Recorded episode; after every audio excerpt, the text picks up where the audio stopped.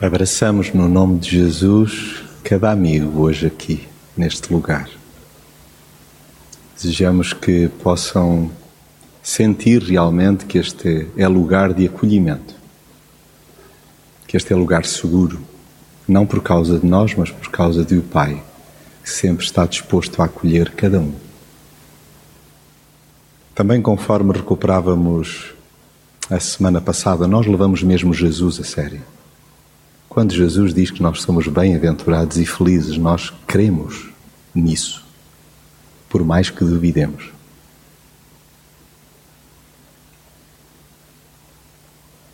Não há quem não corra atrás de ser feliz.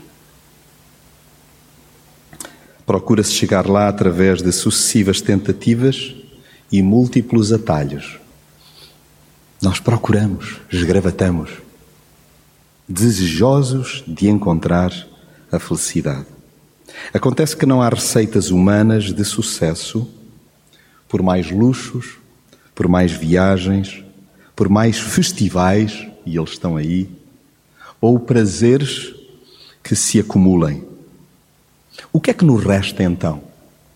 O que nos resta é o trilho impopular que Jesus nos propõe onde tudo parece girar ao contrário da lógica terrena. A felicidade, conforme Jesus a concebe, é muito distinta dos conceitos que vigoram por aí. Felizes são, e para sempre, os que escutam e levam a sério a sua voz. Repito, felizes são, e para sempre, os que levam a sério e realmente escutam a sua voz. E como é que isso é perceptível? Aplicando-a no chão do cotidiano. Quando eu e tu, no nosso dia a dia, nos afazeres, nos contratempos, nos imprevistos, levamos realmente a sério. Porque escutamos o que Jesus nos diz e estamos dispostos a pôr em marcha aquilo que Ele nos fala. Felizes para sempre? Vocês acreditam nisso? Felizes para sempre? Parecem histórias da carochinha. Parecem histórias ilustradas. Felizes para sempre? Como assim? É lá possível viver feliz, quanto mais para sempre.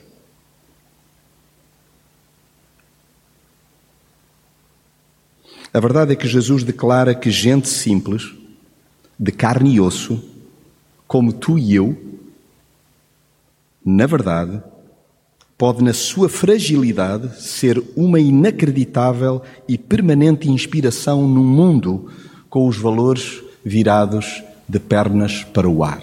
É possível. Basta que para tal o escutemos atentamente e lhe sigamos os passos. Vamos abrir juntos a palavra? Em Mateus 5, nós vamos ler dois pedacinhos, muito pequeninos, do Sermão no Monte, mais conhecido por Sermão do Monte, Sermão na Montanha ou Sermão da Montanha. Aqui nós temos sumariado tudo aquilo que precisaríamos para realmente sermos felizes. Hoje vamos deter-nos felizes para sempre. Quem? Os pobres e os mansos. E não sei se porventura vos acontece o mesmo, que é torcermos o nariz e dizermos: Jesus, tu vais ter de explicar muito bem. Por favor, fala ao meu coração, porque eu não consigo captar no meu entendimento como é que os pobres e os mansos realmente podem ser felizes. Bom, comecemos pela expressão felizes, que tem vindo a ser, então, de alguma forma, muito descaracterizada. Jesus, quando fala neste termo, Macarios, ele está a falar de algo que é traduzido mais vulgarmente por bem-aventurados, felizes.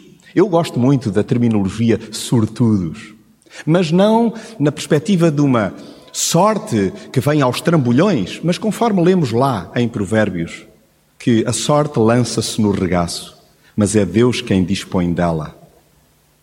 Então, é uma sorte que nós não merecemos.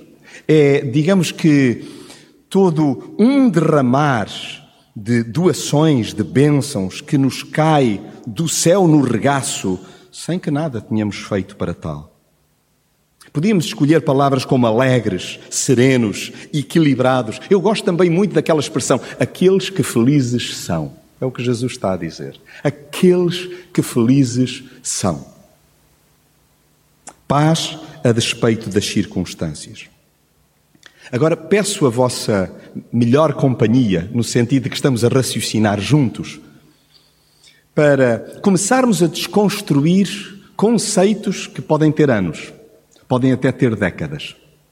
É que Jesus não declara que os bem-aventurados são os outros, os que não estão ali diante dele. Ele não está a falar de pessoas que não estavam naquele auditório.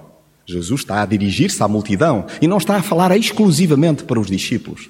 Ele está a falar para gente como tu e eu, para pessoas com quem nós dividimos a cidade. Bem-aventurados são todos aqueles que escutam realmente atentamente Jesus. Jesus olha para a multidão e começa a dizer: Bem-aventurados vós, os pobres. Bem-aventurados vós, os aflitos, Jonatas, tu estás incluído também. Bem-aventurados vós, os misericordiosos. Mas o que é que isto quer dizer em concreto? que são, no fundo, as nossas pobrezas, as tuas e as minhas. São as nossas aflições, são as nossas mansidões, porque também elas acabam por habitar em nós. São as nossas procuras, são as nossas sedes que dão a substância da bem-aventurança, a matéria da santidade. Ou, ou seja, eu e tu realmente somos felizes sendo pobres e mansos. E isto é algo que é possível por nós ser vivido. Mas que pobreza é esta? Como é que nós podemos aprofundar o conceito daquilo que Jesus nos quer explicar?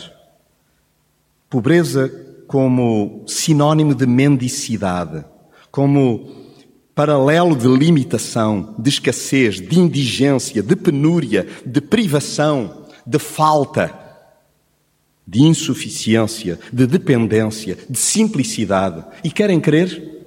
Nós podemos disfarçar que somos pobres não sendo.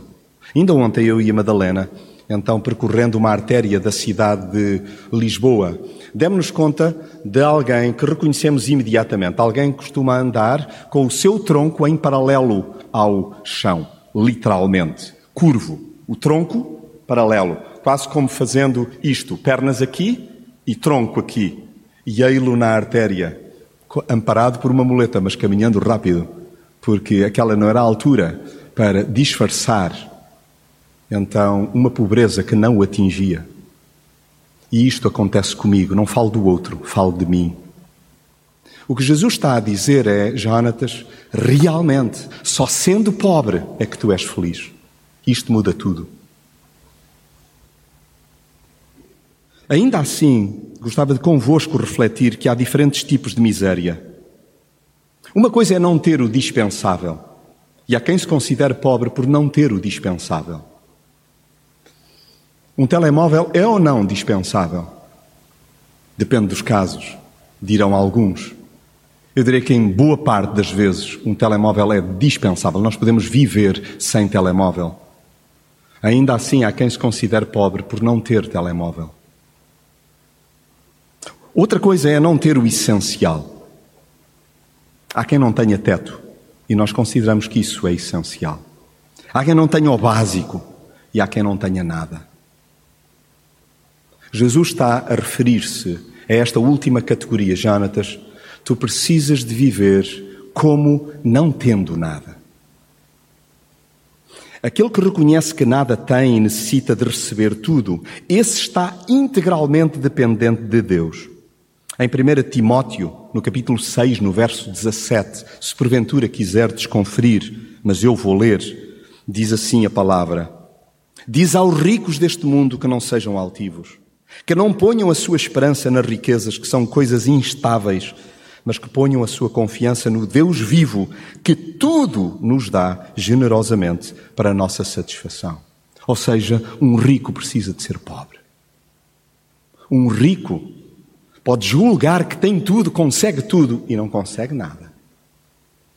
Ele precisa ter consciência da pobreza que Jesus, de algum modo, quer que nós possamos permitir que possa florescer. O pobre é aquele que admite sem rebuço, sem cera, que não tem capacidade por si só de avançar, depende de Deus para agir. Pergunto-me, no que faço dia a dia eu ajo como um pobre? Ou no escritório? Ou no trânsito? Não, eu basto-me, eu viro-me, eu safo-me. Profissionalmente, plenamente realizado, não necessito de ninguém. Bom, aí não estarei a agir como um pobre.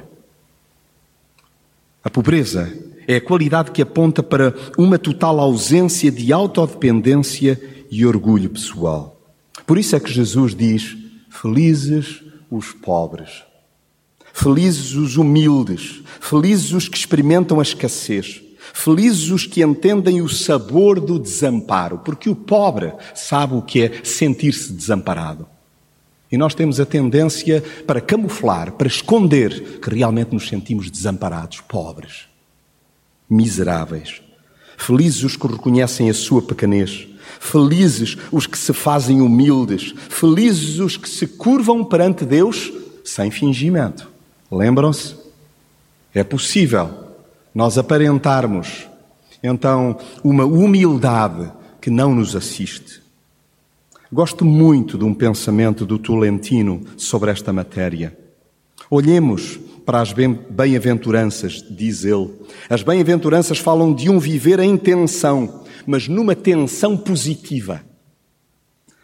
Falam de um viver inacabado. Os pobres em espírito vivem numa tensão, porque a pobreza em espírito pede de nós uma desmontagem, uma simplificação do nosso coração complicado, da nossa cabeça estranha, das suas associações. Os pobres em espírito pedem um desarmamento do coração que está sempre disposto a tornar-se uma arma de combate. Mas o que é isto de pobre em espírito? É aquele que se torna simples, que aceita ser pobre, que aceita ser pequeno. Tu queres ser pobre? Tu queres ser pequeno? Jonatas, o que tens para me dizer? Pergunta-me Jesus. Isso é uma escolha. É uma escolha. O que é que são os humildes? São aqueles que se humilham, são aqueles que se fazem pequenos, são aqueles que aceitam o último lugar, que procuram o último lugar. Jesus procurou o último lugar. E por isso foi declarado o primeiro. São aqueles que não querem erguer a voz, que não se querem sobrepor aos outros, mas aceitam dar o primeiro lugar aos outros e escolhem esse lugar humilde, ínfimo, como o seu lugar na vida. Qual é a tua pele? Qual é a minha pele? A de pobre? Ou tenho tiques de novo riquismo que me caem tão mal, impressionam outros, mas não tocam o coração de Deus? Queria convidar-vos para abrirmos por breves instantes um texto delicioso neste mesmo Evangelho de Mateus, que creio que ilustra muito bem aquilo que estamos a refletir. Em Mateus, no capítulo 8, no verso 5, e eu gostaria de ler convosco do verso 5 ao 10 e depois o 13. Vamos olhar juntos para o centurião anónimo? Vamos olhar para ele? Deseja-se que este homem seja o protótipo do nosso coração. Que nós possamos ser este centurião. Quem sabe se nós não podemos ser também o servo doente e que ainda assim foi instrumento de bênção na vida daquele centurião. Mateus 8, verso 5, diz assim a palavra: Tendo Jesus entrado em Cafarnaum, chegou-se a ele um centurião que lhe rogava, dizendo: Senhor, O meu criado jaz em casa paralítico e horrivelmente atormentado. Respondeu-lhe Jesus: Eu irei e o curarei. O centurião, porém, replicou-lhe: Senhor, eu não sou digno de que entres debaixo do meu telhado, mas somente diz uma palavra e o meu criado há de sarar. Pois também eu sou homem sujeito à autoridade e tenho soldados às minhas ordens e digo a este vai e ele vai e ao outro vem e ele vem e ao meu servo faz isto e ele o faz. Jesus, ouvindo isto, admirou-se e disse aos que o seguiam: Em verdade vos digo que em ninguém encontrei em Israel com tamanha fé. Então disse ao Jesus ao centurião: Vai-te, seja feito assim como creste. E naquela mesma hora o seu criado sarou. O centurião agiu como um pobre. O centurião agiu como um pobre. E já agora, antecipo-me ao que aí vem, agiu como um pobre e de forma mansa. Este era um homem feliz. Pelo modo como se aproxima de Jesus de forma humilde e de forma branda, de forma mansa. Ele não se acanha em pedir, ele não se acanha em assumir a sua incapacidade e impotência. Ele está a assumir que dentro de portas, na sua própria casa, ele não consegue resolver aquele dilema e aquele problema. Aquele homem que está a agonizar em dor. Não bastaria ele estar paralisado, preso de movimentos, incapacitado de se mover, de se locomover, quanto mais de servir, mas estaria provavelmente com o corpo coberto de chagas também. E aquele homem, aquele centurião, age como um pobre. Ele, na sua própria casa, ele move-se sem pontas. Ele não se move em bicos de pés. Ele move-se com os pés da alma descalços, sem arrogância e sem maquilhagem. Eu sou um homem do poder militar, mas eu não consigo dar conta disto. Enquanto mãe, enquanto avó, enquanto mulher, enquanto homem, enquanto cidadão, quantas vezes na semana nós nos deparamos com situações bicudas que nos aleijam, que nos ferem, sentimos-nos incapacitados, pobres, mas não nos dirigimos a Jesus, não pedimos ajuda. Eis o novo milagre. O servo de membros paralisados conduz o seu amo ao Senhor. Não é lindo isto? Sabem quem refletia isto no século V? Basílio de Seleucia nós temos irmãos que lá atrás dão conta muito mais cedo do que nós não vimos até hoje na nossa caminhada. A doença do escravo devolve a saúde ao seu proprietário. Este, buscando a saúde do seu servo, encontra o Senhor e, tentando conquistar a saúde do seu escravo, deixa-se conquistar por Cristo. É assim que o pobre age, de forma desinteressada eu quero agir como centurião. Estou a falar de mim. Eu quero agir como centurião. E nem estou a pensar na recompensa. Por se voltarmos lá a Mateus 5, no verso 3, bem-aventurados os pobres de espírito, felizes os pobres, porque deles é o reino dos céus. O que é isto do reino dos céus? Nós temos a tendência de espiritualizar tudo. Bom, isto será lá à frente, será depois. Não. O pobre de espírito experimenta realmente o domínio, o domínio do Pai. O céu a acontecer no coração. O que é que nós queremos mais para ser felizes? Na nossa pobreza, o domínio do Pai acontecer dentro de nós o céu a instalar-se em nós, dizendo: Uau, isto é tão duro, isto é tão violento, eu não consigo resolver. Jesus, visita-me, vem. E o que é que Jesus nos diz? O mesmo que ao centurião: Eu irei, eu vou, eu vou curar. Ao seu jeito, Não há que duvidar, Jesus afirma perentoriamente: Felizes os pobres de espírito. Só esses é que experimentarão o reino dos céus. Nós não estamos a falar de salvação lá longe, do outro lado da eternidade é já aqui. Felizes os pobres de espírito, porque eles experimentarão o domínio do Pai, o céu instalado no coração. Querem espreitar comigo o verso 5? Felizes os humildes, porque terão como herança a terra. Noutra tradução diz: Bem-aventurados os mansos, porque herdarão a terra. Ora, aqui está uma outra bem-aventurança que dá pano para mangas.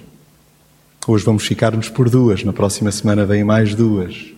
E vamos até ao fim do mês, sendo que no fim vamos falar dos felizes que são loucos por Jesus.